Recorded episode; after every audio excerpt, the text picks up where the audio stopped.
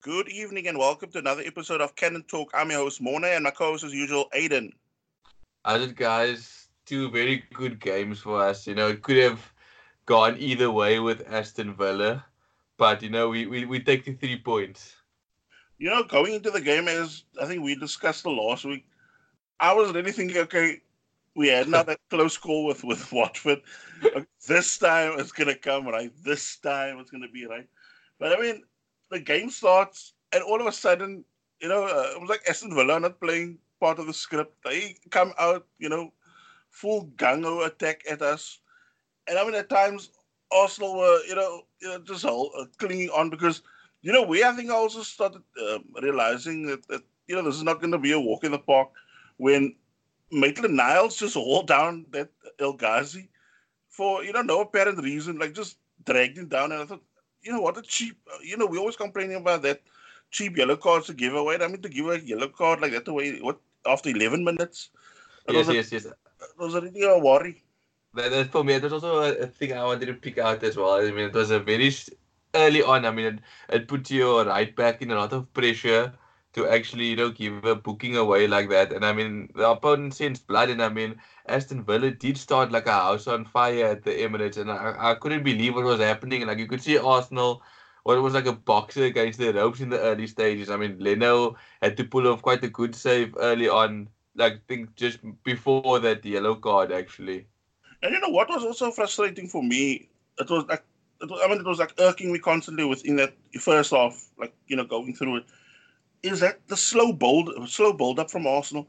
Because every time look you already know they're coming there to defend. It's not like they're coming you know to to uh, not sorry not to defend but we were almost like playing a home game but we were almost like overcautious. And Villa you know were up to up to task and they now you know were gunning for it like against us. And every time it looks like we were now going on the front foot and whatever we ended up always taking that three or four steps back. So I'm like we we're making no real progress because you know, people like say Xhaka was slowing the game down when you know the motion should have been carrying us forward. We we don't seem as formidable as uh, at home like we were last season. It's like the first half of games we're very shaky, and it's like second half we want to kick into the overdrive, and we saw against Spurs it was a bit too late for that. And then you go away from home again, and then Arsenal start like a house on fire, like we did against Watford, and then second half we go into the shell almost in the reverse of what we're doing at home. It's like we can't seem to get it right uh, home and away performances at the moment. And then I mean on 20 minutes the breakthrough for uh, Aston Villa um, with McGinn, you know, uh, poking home a ball from El Ghazi.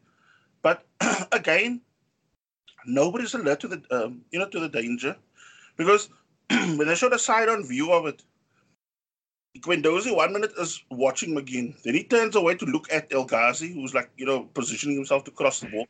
The minute he looks away, uh, McGinn is already starting to make a darting run to the back. Kolasinac just standing motionless there, uh, more like as a left back. He doesn't say danger coming or man on or anything like that. He just stands and stares and points. He don't say anything. So I think David Luiz started picking up what's happening. So he was or like motion for him to close the angle down. And I mean, by the time again just guided the ball past Leno, it was too late. And then uh, Kolasinac just standing there, you know, shrugging his shoulders, and Luiz was like gesturing to him, almost like, I told you, go there with that runner. I mean, uh, I, yes. No, go on, carry on, carry on. No, because I mean, you could see they uh, look. I think Guendouzi did pick up that he caused a screw up in a way, but I think other than that, it was not like Kolasinac is trying to, you know, help cover the or, or he recover the situation. I think the, the the, the the reason for that goal as well is if you look in Maitland Niles as well, and I think could have been Pepe as well. There was no urgency to close El Ghazi for the cross. It's like mm. they were standing off and then our like you know our line of defense was supposed to be protecting the cross. They kind of trying to rush forward to play with like an offside kind of thing. Then they get caught napping with McGinn just sliding in behind him while they pushing forward. It doesn't make sense. It's like in reverse. Um, Maitland Niles and them are supposed to be closing and squeezing our guys to not be able to whip across like that, and then drop a bit deeper the you know that back line. But then you mentioned as well, Kolasinac, lovely going forward, but it's just he's his his defensive area is not working at all for us. I mean, he's it's error upon error. Yeah, and I mean now, um, you know, with with Arsenal now rattled, all of a sudden, you know, the passing started getting, you know, either the passes are too too hard, like you know, for the, the players up front, or the passes were not reaching the, the, the players. So, you know, that was the one problem. And the other problem was they, the, they came also the sort of recklessness into the game because Xhaka, then I think something like 38 minutes or yeah, 35 minutes, sorry, he ends up like the, one of the guys of Aston Villa, you know, sidesteps him, you know, is about to start running clear, and he blatantly pull. I mean, he's a few feet from the ref, and you know, he, he tugs the guy back because he, uh, you could see he was not going to make a recovering run to get the, to the guy. So the only like option for him was not to pull back. So I was just thinking to myself, don't they do that sort of you know that, what they would call the tactical foul? You know, where you just like like clumsily bump into somebody. But I mean, if you you know you know stretching your arm out and pull like literally pulling the guy back, you're not helping your own cause. You know. What is what example does that set to the rest of your players? I mean, shortly after that, Maitland Niles gets himself in the book for a yellow card, also a reckless challenge. I mean, putting us down to ten men. So I mean, they looked at the captain as well as you know a leader but this leader is doing something that the teenager would do on a soccer field. I mean, I'm sure your kids even not even will do that on a soccer field to to another player to pull so deliberately. And I mean, it, it, it filters down to the rest of the team. But you know what? I, I also did not understand. I mean, you had some Arsenal fans, you know, like on social media, like, you know, trying to stick up for Maitland Niles. You can you know, when you love like the players that play for the team. But I mean, if you see an error, you call it as that because you can't come stick up for a guy that's doing it. Because if you're on a yellow, you're already coming, even though it wasn't maybe, look at that, uh, Neil Taylor also kind of exaggerated the contact because look, both of them ended up smashing shins against each other. But I mean, the way that uh, Taylor went on, okay, he was now rolling, and look, the ref was thinking, yeah, this looks like a kind of reckless tackle. But Maitland Niles also not helping himself because coming in like that and and when I, I've now looked at that, that, video clip also over and over, he does flick his foot up. And I think by the time he realizes what he's doing, he tries to, you know, withdraw the, the, the leg. But I mean, you could see that the, the stats up thing was showing towards his the opponent. So I had no problem with the, the yellow. I mean, I was annoyed, yes, but I mean, that's what you could see and I mean, Unai Emery didn't even like, you know, want to go check up on him or anything when they now had to carry him off when he hobbled off with that, that smashed up uh, shin and he got his marching orders. But as a captain is, you know, Granit Xhaka, you know, before he dives into the challenge, I mean, you kind of have a word in your players' ears, like those who are on a yellow card, like, you know, we we one nil down, just remain cool, keep your head, keep your head. But like that challenge was needless and I could see why Emery was probably pissed off about it. I mean, it throws everything out the window.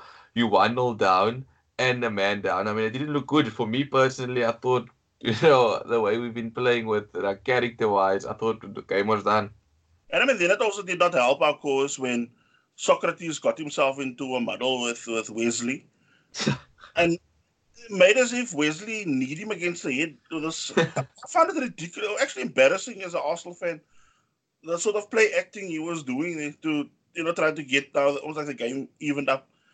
And I mean, then uh, uh, what was it? Guendouzi ended up uh, again having a, a, petulant stop.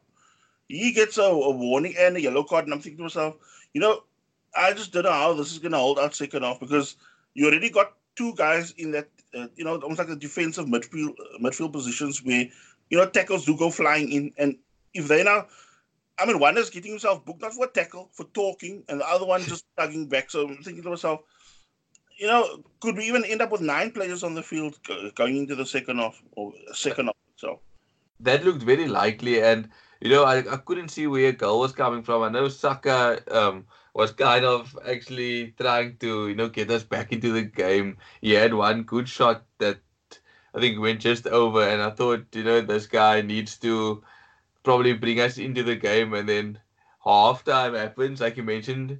Luckily to go into the break at 1 0 down. And then Emery makes a bold move, actually. I know we've been on his case a lot with his substitutes, makes a bold move, taking Saka off, probably our most dangerous player, and bringing on Calum Chambers.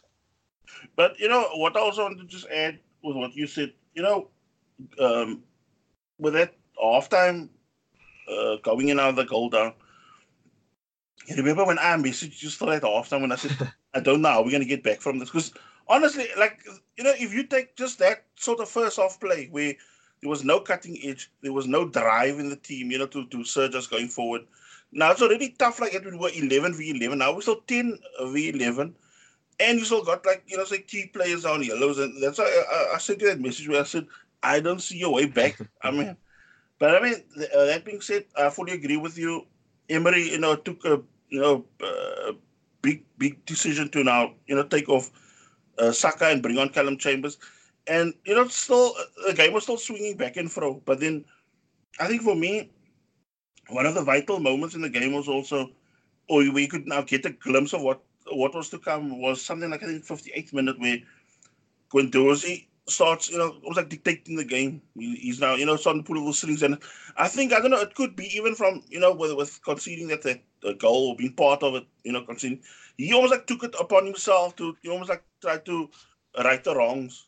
And I mean, look, it all paid off then when he started on this like little waltzing run into the Aston Villa box. And then uh, this uh, defender Engels ended up, uh, you know, bundling him over for, you know, which was a kind of cheap penalty. But I mean, the contact was there ref gave the penalty. And uh, what was your uh, your um, opinion with Aubameyang then handing over penalty duties to Pepe? I was happy about it because remember I still mentioned in the Frankfurt game that I, I was hoping Aubameyang would have passed the ball to Pepe to yeah. um, go and score, but I think he needed that goal too, and I think it lifted his game as well. So it was a very unselfish move by Aubameyang, which benefited the team as well by letting Pepe score and like kind of break the hoodoo um on his back. But I also think Aubameyang knew what he was doing because Pepe scored 10 of his last 11 penalties prior to this penalty he took. So it wasn't like a risk that uh, where Aubameyang just ran aimlessly gave him the penalty. He knew Pepe could do it, delivered, and it lifted the game in his game lifted. Because it was almost like Aubameyang was taking that sort of page that, that Lacazette did that time. You remember where? Yes. We missed the penalty in that North London derby, and then we ended up getting, I think, against Man United the penalty. Yeah. And you know, Aubameyang told him, "Look, you take it again," because I think he wanted to actually hand it over to Aubameyang, um, to Lacazette. Uh, you know, back to the game. Uh, on the hour mark, you know, just back now, making it one-one. Aston Villa, then, you know, it was ninety seconds. It was literally ninety seconds you know, Aston Villa end up scoring when Wesley, you know, sneaks in it and, you know, guides home. I mean, again, a very, like, very soft goal uh, from a Grealish cross and, you know, you know, just softly guides it. Comes between the two defenders. I think David Luiz did not look good in it either. I mean, Kolasinac again caught out because he ended up just, you know, randomly giving the ball away and the ball just came back in our direction again. But I mean, David Luiz totally not alert, not also getting a shout from uh, Kolasinac, who had actually a better view of where the runner was coming from. So, you know, steers a, a ball home. And I mean, 2 1 Aston Villa, and, you know, the, the crowd starts grumbling again, and you're thinking, oh man, because I remember with the camera flashed to to uh, he was nearly in tears though. He was. Yes, I thought of that exactly now. You know, when you said it now, I did my my whole visual went to Guendouzi. The, the camera panned onto him. Yeah, so you know the crowd now, as I said, grew for, more frustrated, and I think that is where Emery was now also starting to feel the heat somewhat because you know there was nothing really coming, and I mean I think this was for me almost like that, that stroke of genius for for me as like Emery as a coach in the time that we've now seen in the season, where he brings on uh, Chris Joe Willock and uh, Lucas Torreira for Ceballos and I mean, Xhaka was totally. I think the, the pace. I think where we needed the injection, Xhaka wasn't giving it to us, and I think uh, somebody like Ceballos was again hanging almost like too long on the ball. You know, so we needed almost like everything had to be quick to feet, but also quick in movement. And I think that was for me the masterstroke because the minute that that subs happened, even with Villa having eleven against our ten, all of a sudden it looked like we had a man extra because we started dictating and, and, and you know the ball was now starting to move the game was more flowing. And it's like the faster we played the more Villa hated it. At, at, at some point I think that three should be our you know midfield for some games that um Guendouzi, Willock and Torreira because they're all quick across the ground and they're strong as well and I think that's what our midfield needs. I think Xhaka kind of slows the game very much so and he doesn't also always track his runners as well. And I mean, it's like the same way it used to play out when, uh, whether it was Wenger or even Emery, when they now tried to inter- kind of integrate um, Elneny into the side, where, you know, the, the minute the team was going in, in full flow, the minute that sub gets made and, and somebody like, say, Elneny came in, then the game just slows down completely to, like, you know, pedestrian pace. And that's what you, I don't think you can survive really because you know, if you look at, let's say, Liverpool, you look at, at, at Man City, you look at Barcelona, Madrid, um, you look at uh, even like Juventus at times, not always, but at times. The, the quicker they play, you can see the teams do not, like the opponents, hate it. Even if it's a top of the table clash type of thing, also, you're playing, you know, one of your top four, top six rivals. The minute that pace, whoever enters it, like with, with the, the passing movement, and that they are the ones that only come out tops. And I think that is where we should do it more because the more we try to showboat and you know play this position game where, where it leads to nothing, it's not going to help our cause. So you know, get the ball moving from you know let it flow from the goalkeeper to the uh, to the defense midfield and then to the forwards. I mean, we got over enough firepower. You, you can see sometimes like you know Spurs even you know when we upped our game against him the second half, you could see they were holding on for dear life, like you know just begging that the ref to blow the final whistle. And if, if Arsenal can just kind of, you know, strike a balance of, you know, putting the team under pressure, trying to bag the goals, and then maybe conserving a bit, um, try to not lose defensive lapses and individual errors for five to ten minutes, and then go back to that of kill trying to kill the team off because now we're almost chasing game after game after game, and you know it's not every time we're gonna get lucky against Ast- like a Aston Villa where we go ten men down and we're able to you know fight back to make it three two. Yeah. So with the change and and and you know the whole di- dynamic of the game now swinging in our direction, Callum Chambers in in the 81st minute shows some you know real tenacity. You know, trying to push for that equalizer, and you know it, it actually paid off because he ended up forcing the error from the from Tyrone Mings and and uh, that Neil Taylor, and he ended up getting through. And you know, like with those deft little flick glanced the ball past Tom uh, Heaton in the uh, Villa goal. 2 2. You could see he wanted it. Uh, he wanted it more than anybody in the box. Like even though the the header was back at him, before to get the ball and still to you know have that depth flick. And I must also give Guendouzi credit for that vision, like the way he picked the ball up. Saw Callum Chambers was coming in from the side, from the wing, and to be able to pick him out like that, you know. And that was for me, Guendouzi was just pulling the strings and I actually wanted to put the captain's armband on his arm the way he was just rallying the troops.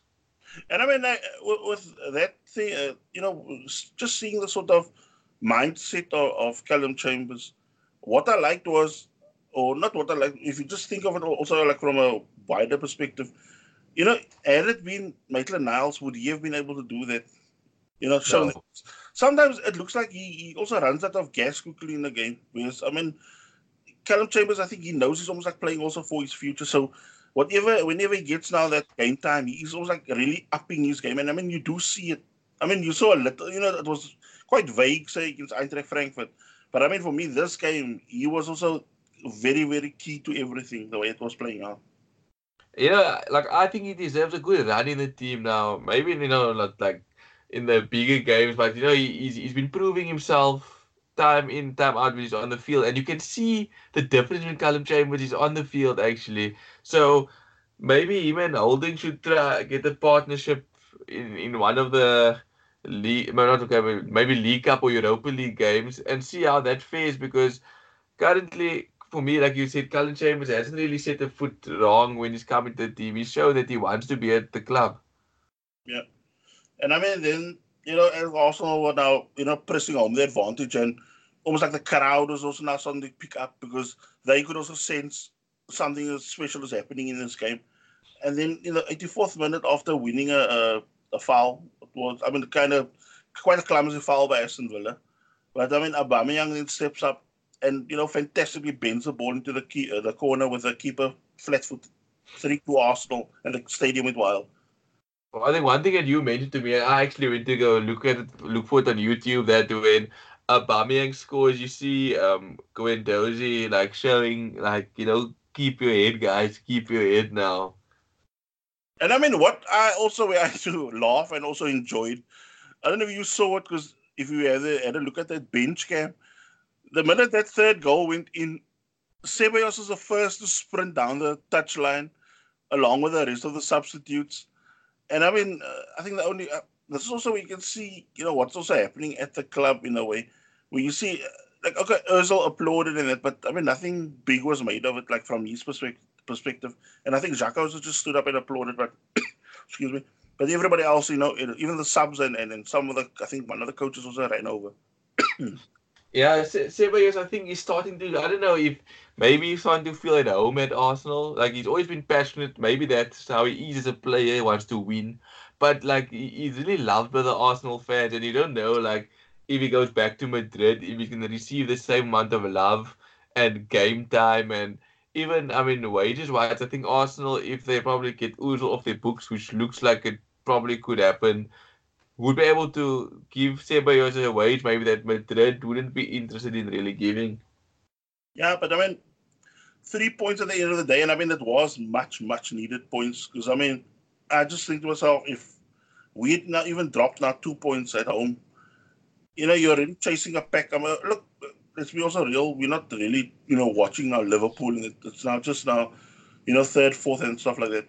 But I think if we had now fallen off that pace more, you end up when you look at it on the side because my mind already when we were, we were like uh, two one down even and, and what is it two two yet but at two one I was just thinking to myself now you look at the table on the Monday morning after all the uh, round of fixtures are done and you think to yourself they're you sitting seventh, they're you sitting eighth now. You play catch up just to get to the, you know, the, the, the sixth or fifth or whatever, and then after that, then it's again another mountain to climb to get third, fourth in that region again. So I mean, and Leicester looking very dangerous as well in that day. Eh? Yeah, because I mean Rodgers, I think he's doing a hell of a job with with Leicester City because all of a sudden you see, I mean, the sort of drive. I mean, I, you know, watching them in that first half against Spurs, I mean, I also didn't think okay much of it. But that second half, the way they sort of, you know, almost like getting a fire up the backside, probably after the talk that he gave them. So was also, as you said, now they are quite a strong team. And I mean, with a coach like that, who knows where they can go. Yeah, and I mean, uh, Leicester away will be a very you know tricky place to go. So Arsenal can't also let Leicester pull away from them. And like you mentioned as well, teams were dropping points around us. Spurs, Spurs lost Chelsea lost and United also lost. And I mean, if we had to throw that opportunity away with us going to Old Trafford, it would have been, like you said, definitely points down the drain. Because I think we're now getting to a part of the season. Look, you just know for a fact, uh, you know, United are going to somehow try to fix this problem they're going through.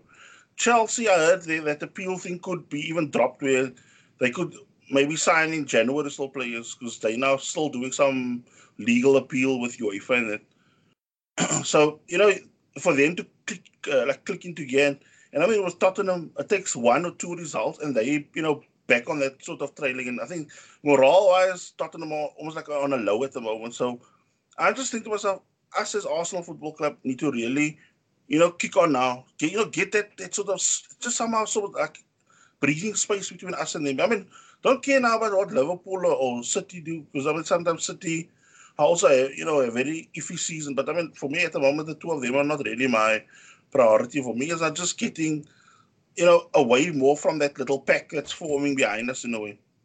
It's weird, actually. Before we know move on to the Carabao Cup, I think this was probably one of the first seasons where you know, I went in with an honest mindset that, you know, Liverpool and City are in their own league and we now are actually playing for third and fourth. Because in the beginning of a season, I always, you know, had that glimmer of like, you know, we could maybe, but like this season, you actually looked at it and was like, you know, third and fourth is what we're playing for. No, I think for me, wait, I think where reality set in for me was when I saw our players sprawling on the field last season at Anfield. I think we have got the reality check.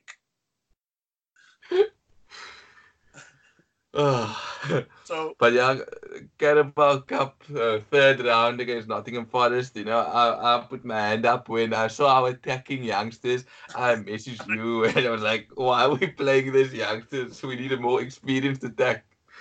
And then, of course, for our listeners or who don't know about some of those our private chats, um, just a few weeks ago, Aiden and I also had like this kind of debate about the the team setup, and then Aiden was complaining because the team was again too defensive. Now the team gets too offensive, then he had a problem with that. So I said, look, you got to make up your mind, but but okay. That being said, our attention now falls to the that Carabao game. Uh, in goal, Martinez took over. Callum Chambers came in at right back. Uh, Holding and Mustafi were our centre back pair, and Kieran Tierney came in at, to make his debut for the first team. Uh, on the bench was uh, sorry in midfield was Torreira and Willock. Uh, Emile Smith Rowe, Özil, and Nelson were across the midfield as well. And then Martinelli speared headed our attack. What was your thoughts on the lineup? Like, you know, going back with whatever player would be now a standout for you to watch? Tierney for me, he, he caught my eye. Just the way he's bombing down that that flank, and I was thinking to myself, I can't wait to have this guy. But he just seems like the complete player, the way he was taking everybody on, and I'm not gonna say he reminds me of Robertson of, of Liverpool, but he has that type of drive and attack. So he will, for me, bring a lot of excitement. And I think he could be a big factor, especially if Aubameyang plays out wide there with him. For me as well, Martinelli also really impressed me. I, you know, in preseason I never really got to see much play, and I wasn't really also impressed by him. But the guy has space to burn. But the disappointment for me was, you know, Mesut Ozil. I thought, you know, maybe as captain and the most experienced guy, I think the only guy over the age of 27 or something like that, he actually let me down because, you know, I'm rooting for him. I still wanted to make an impact for the club, but it just seemed like he couldn't, you know, give a damn at the moment. I mean, I mean just a rundown of the game. I mean, we end up hitting the post in the 10th minute with uh, Nelson. Uh, 26 minutes, Mustafi then, you know, did some audacious little back flick. But I mean, that being said, I was gonna first kind of get idea annoyed or curse, but when I saw, when you saw that the uh, almost like the alternate view from that that we did the flick, that thing was actually quite close to the crossbar. I mean, I think he, he had to put a bit more dip on that ball. It would have gone in because that keeper didn't expect that sort of attack. And then I mean the breakthrough that comes in the 31st minute Again, fantastic pressure by Arsenal on the uh, Nottingham Forest midfield. They end up, you know, managing to lose the ball. The ball breaks to Reiss Nelson, who spreads the ball wide to Callum Chambers. And I mean, in that in that flow of the game, he just hits the first time volley cross, and you know, Martinelli jumps between two uh, of the Nottingham Forest centre backs, and he manages to dart a bullet header past the keeper in the Forest goal. One 0 Arsenal. It, it seems like um, Callum Chambers is becoming accustomed to that wing back role for some reason. He's hitting in crosses like Roberto Carlos would have been proud of. Because I mean, that, that nice ping pong ball. I mean, the, I think it was Nelson who hit that ball, and it wasn't the easiest of cross to put in the way he put it in for Martinelli. And I mean, what I'm also liking what what you know said, it's like he does it. He can do a thing where it's like, you know, uh, you know, almost like say chest tight and flat, or you can hit it like an arcing ball to the far post or he can just uh, you know hit a, a, short curler to the near post for you to attack. So as you said now, you know he's giving us like different varieties of crosses, and I mean, I'm liking what I'm seeing. I think the Arsenal youngsters, you know, started off that like you know putting pressure on Nottingham Forest, and from what I heard, Nottingham Forest was a very team. If they concede, they concede another immediately. So they did quite well to hold out on the Arsenal pressure to get him to half time, just one 0 down the first minute, it was like also, you know, Tierney was, you know, bamboozling Matty Cash. And I mean, he's quite highly rated in the championship for, for like in, in defense as a right back. And I mean, he got skinned inside, outside by Tierney constantly. And I mean, in that 41st minute where Tierney beats him with a fantastic bit of skill, gets the ball across. And I think that was another one kind of sad thing of the first half where uh, Emile Smith Rowe attempted for a header, ended up clashing with the centre back of Forest and I think he had, he ended up having a slight concussion and had to be subbed at halftime for uh, Saka. there's, there's a pity to uh, that Emile Smith Rowe got injured like that because I mean he, he seemed like he was getting into the game very nicely, uh, but I mean with Saka coming on, you can see like um, Saka is destined for something great. I think at the club. I don't want to jinx him, but you know he, he actually had the he just has that X factor to him. And I mean now, 71st minute, again, what we were saying in the previous match, turning point in the game. Mesut Ozil comes off, hands over the captaincy to Rob Holding. And I mean, with, with Ozil coming off, the team then started becoming more attack mind because all of a sudden, the same way that that Villa game changed in our favor, even though look, this was still a tight game at times in the like with the Forest uh, team. The minute Özil came off, because I mean, uh, uh, Bellerin then came on, and was the other side that came on also? That roughly that that period. You remember? Yeah, but uh, it, was Bellerin, Bellerin, and it was. Oh, uh, uh, slipped my mind now as well. Yeah, but okay. That being said, they come on, and of course, the team starts, you know, with a more flowing, more attacking style of play, and then I mean, within what's it, 30 seconds after the substitution, ball gets floated over by Reiss Nelson, and Rob Holding nods a free header home, 2 0 Arsenal. It was, a very good touch. I don't you saw on Instagram, I think it was Instagram or Facebook, where Aaron Ramsey actually commented on the fact that it was nice to see Rob Holding on the pitch and scoring. So you can still see that the guy is Arsenal through and through. But I think, you know, Rob Holding should be um, in that first 11, either next to Sokratis or Luiz, because the two guys are like the keystone cops next to each other. Oh, yeah, I just had a look now. It was Ceballos came on for Ozil, and then Bellerin came off, and uh, Bellerin came on for Tierney. That was the substitutions. And then shifting shifting um, Callum Chambers to left back, which he, he slotted even even better to than right back. And then in the 77th minute, uh, Willock it scores a fantastic goal because I mean, the I mean for for look at the attendance is normally not that great on Europa League or even Carabao Cup nights, but I mean that whole place erupted because just the, the way you know the corner gets floated over. Bellerin tries to have a pop at goal, ends up smashing one of the Forest players. Ball breaks to Mustafi, who, you know, like with twinkle toes, plays a perfect little pass to Bellerin, who just whips in a 45 and Willock just steps in. Fantastic goal. Great work it just shows what the likes of Tierney and Bellerin could be adding, you know, the future for Arsenal in the next maybe two games. And I'm not sure if they would start now against United coming up on Monday, but the two of them have pace to burn and they could actually be putting the attacking team, I mean, the opposition more defensively, even if they have, you know, attacking wingbacks or attacking wingers. Another thing I want to add as well, I don't want to compare us to Liverpool, but the fact when you take Ozil and um, Xhaka out the team, you kind of have a team that can, you know, play a pressing game and and can, you know, have a lot of speed on the field, getting around places where Ozil and Xhaka don't give you that on the field. So, like when you mentioned Ozil coming off, game changes with like pacey wise. And then uh, 84th minute, Callum Chambers, you know, was playing a blinder all night uh, gets the ball on the left. You know, perfect little ball with a left foot. And I mean, he's not really known for hitting passes or crosses with the left foot. Gets Reiss Nelson, who then just guides the ball and pass the keeper 4 0 Arsenal. It, was a real blitz of goals. Eh? Like I mean, from one from one moment from being one 0 uh, one 0 up to you know blitzing into a four 0 I think it's the kind of result we the, the premier I would say our strongest eleven actually needed because to get our confidence up to a better team. And then on just about the 90th minute, some tenacious work by Martinelli.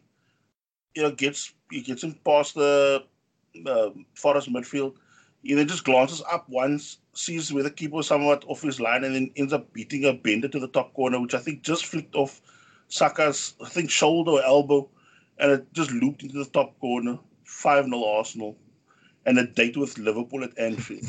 Unfortunately. But one thing I must admit about these youngsters is that they can slot into the starting 11. I mean, we've never seen it really, you know, near the end of the Wenger reign where the guys who play the Carabao Cup just play in the Carabao Cup and Europa League. But I mean, you can give Martinelli a slot alongside Pepe and Lacazette and Aubameyang. Like you know, you could replace either one of them, and he could do a job. You can do that with Saka. So it's good to see that we have players that you know are knocking on the first eleven door, on eleven door, and there's no complacency that can sit in with the main guys.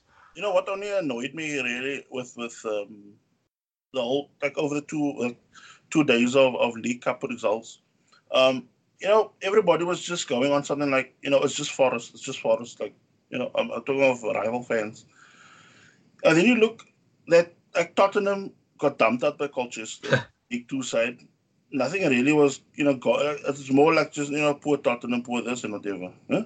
And then you had Rochdale, uh, you know, just losing on penalties to Man United. Again, not a big deal is made, even though that that, that uh, Rochdale gave United, a, you know, a game, like you know, really pushed them also all the way, not like the one-way traffic. And then also, who was one of the other teams that also got? West Ham got hammered by um, Oxford City 4 0, and I think Liverpool got the result, but they only won 2 0 against MK Dons. Yeah, so you know, you, you see that sort of media thing, and and if you think with with Nottingham Forest, it's not like they are mugs in the championship because if they win, I think their game tonight, they go second in in the championship. And I mean, they, there was talk also they haven't lost also for a while, and and you know the sort of run that they were going on. So I mean, for me, it was we always like stopped them from playing their national game because um, from what I've listening to other like you know pundits and that they were talking with with regards to Nottingham Forest in the championship, they have been quite an attacking team, but they said we did not because I found it also strange in a way. You did not see that because I was expecting a, a how would I say a bigger challenge from them. You know, knowing that you know where they placed now in the league in their league and that. But I mean, we almost like our midfield also did not allow them to get in. You know, too much of the say the broke. You know, we broke up play quicker.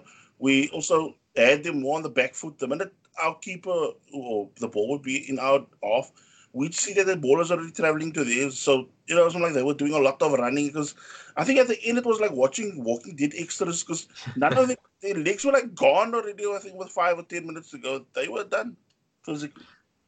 Mustafi and Martinez, you know, clean sheet, the combination, you know, is it the coincidence or is it just the class of the two of them combining together? I had to laugh at that tweet of of Mustafi when they said something like, uh, you know, it's another, another clean sheet with Mustafi in the team. And he goes, what? Sorry. sorry. So, yeah, I'm sorry. Yeah, because everybody always blames him. But I don't know. It, it, uh, even Rob Holding seemed to have done a, a, decent job at the back together. Maybe he Rob Holding's composure compensates for Mustafi's madness all over, where he just sometimes um, lunges into and into tackles and things like that. But I, mean, I don't think Sokratis and Luiz should yeah. keep their places. I think if, if their performances keep on going like this, something needs to be done. Because I think it, it, could also work if you have, say, holding with uh, almost like either or, like either Mustafi or uh, uh, Mustafi or David Luiz or Sokratis. You could do something like that. But as like as you said, though, that Keystone Cops comment, if you put that Mustafa, uh, sorry, Mustafi, Sokratis and David Luiz together, I think that is where the problem will arise because none of them really look on top of the game when, when like also with picking up people. Have I don't know. You always see like now with that score since we played with that combination in the league so long, like for this uh, few matches, they always like they're not watching like who's behind them or so. It's like they get too too casual and they end up losing the ball or being caught in position stuff like that. Whereas I think with with holding now in that defense or maybe Mustafi and holding the way they've been playing, they're almost like alerting each other. Look, this one is making a run there, or you know, stuff like that. So maybe that's an option to look at as well. Because Rob Holding, remember last season, Rob Holding was the fixture in that centre back when and Sokratis, Mustafi, and Co were almost playing around him until he got injured. Then obviously he had to sit out. But and that's when the bad results started coming. If you look at it, because when Rob Holding was playing, he was a big part of that unbeaten run we did last season. So maybe he deserves a a shot back in the starting eleven. Okay, so now we switch our attention to the Monday night game against uh, Man United at Old Trafford. Um, it's, you know, it could be a titanic game either way, but you know that being said, uh, United have massive injury problems. I mean, look, uh, Rashford is already going to be out for I think quite a few weeks with that uh, groin strain that he has. Um, Martial, uh, even Ole Gunnar Solskjaer is not really sure if he's going to be fit for the game. I mean, look, I think it's someone like he's going to be in a situation now. He's he could now think to himself, he probably will have to throw in a player like like say Martial with uh, say seventy percent fitness, uh, with that risk of you know uh, longer term you know out, and then of course you have Pogba. The, uh, said he, in that uh, Rochdale game, he ended up getting a badly bruised ankle, which you know was really swollen up. So they're not sure whether or not to take that risk and you know let him play. But he said that he must probably, I think, Solskjaer said he must still ask the team doctors also what their assessment is of him because. Look, it's going to be a physical game, and I mean, if imagine he now goes in like say 50-50 with say a uh, if Xhaka plays or Guendouzi, they stuck into him if they know now, you know, he's got the dodgy ankle. And it also comes down to Solskjaer making a choice. Does, does you know, could he get fired if he loses this game? So does he risk Pogba, who could get injured for a long-term injury, and he misses, you know, a big chunk of the season? Or, you know, Solskjaer is very up in the air with his future. I know they haven't said that he's going to get sacked or the sack is calling, but, you know, the, the players again at United seem to be not playing for him. But that being said, you know Arsenal, the moment they go to Old Trafford in the Premier League, it's suddenly like United are playing like the old United under Alex Ferguson again. Yeah, they're always up in the game because for me it was always like when I used to see say under Herrera back in the day when he was like playing from there. I'm thinking to myself, okay, he's in there, so we can still dominate, and then he ends up dominating us and that weirdo, what's his name, Jesse Lingard, when he comes in he does his whatever moonwalk stuff and he ends up get, becoming like some sort of Messi in that team, and we end up looking like mugs home or away.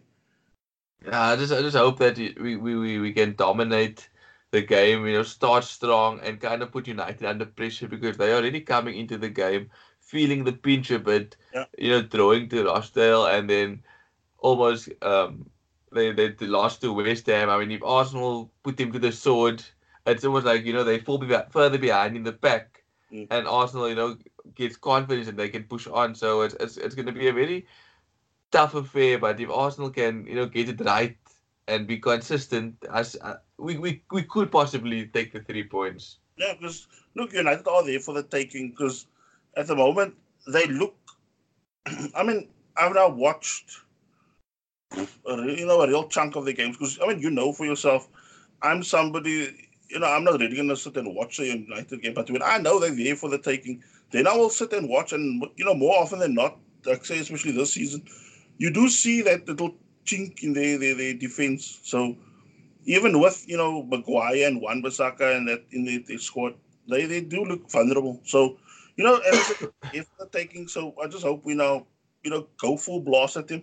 Don't play like, you know, too attacking, play clever because I think that is the way we're going to overcome a, a win there at Old Trafford. Our pace can have the ability to hurt him as well. If Emery picks the correct midfield, which I'm hoping that he, he picks, you know, guys who can get the cover the ground very quickly. I mean, um, I don't know if by him playing Torreira in the League Cup means he's going to be sitting out against United. I think that is wrong. I think Torreira should be in the starting 11 with possibly Willock and Guendouzi in the in the midfield three, but Emery probably has other plans to what I have. Yeah, because that's now also that leads us to that, that talking point of man because uh, as of today, it's now been known that, that Granit Xhaka now becomes the first team captain, like the permanent captain, with Aubameyang as vice captain. But I mean, you can see just by you know going on Twitter or, or you know listening also to pundits on TV. I mean, it's, it's not really a popular choice. But but why? Like, what what actually warranted that decision? Was because he was one of the like you know longer players, not longer like compared to the Paladins and stuff, but like what is his reasoning for it? Because I, I, it doesn't make sense because now you forced almost shoe on him in the team in which he, he doesn't really fit, but now you're gonna have to play him and at the moment Xhaka is taking a lot of criticism and yes, he is maybe not playing the best of games, but it's not his fault as well because he's not selecting himself to be put in the starting eleven. Because if he maybe gets two, three games out under the out of the limelight, he can work on his game. But now Emery is almost putting him in time after time after time after time, and now we all you know getting annoyed with Xhaka. Well, uh, from what Emery said, uh, it was a players' vote. So they, yeah, a players' vote. He had the, the almost like an election and they could now vote who they want as the captain, vice captain, and whatever, so on and so on. Maybe so, we did something in the background. We don't know what's happening. You know why they voted him captain. Because I mean, more often than not, captains get sold, isn't it? Ah, good one. Maybe, maybe, maybe, eh? maybe, maybe we're going for that route. Maybe the Arsenal players thought of that and did their research and were thinking, you know, that's the best way to get him out the club. Yeah, but I mean, you know, I'm gonna wrap up the podcast now. I hope you guys all have a fantastic weekend. I hope we get the positive result we needed. Because I mean, it's been a while since we now gone there and come away with three points still travel. So come on, you Gunners. Let's go, Gunners.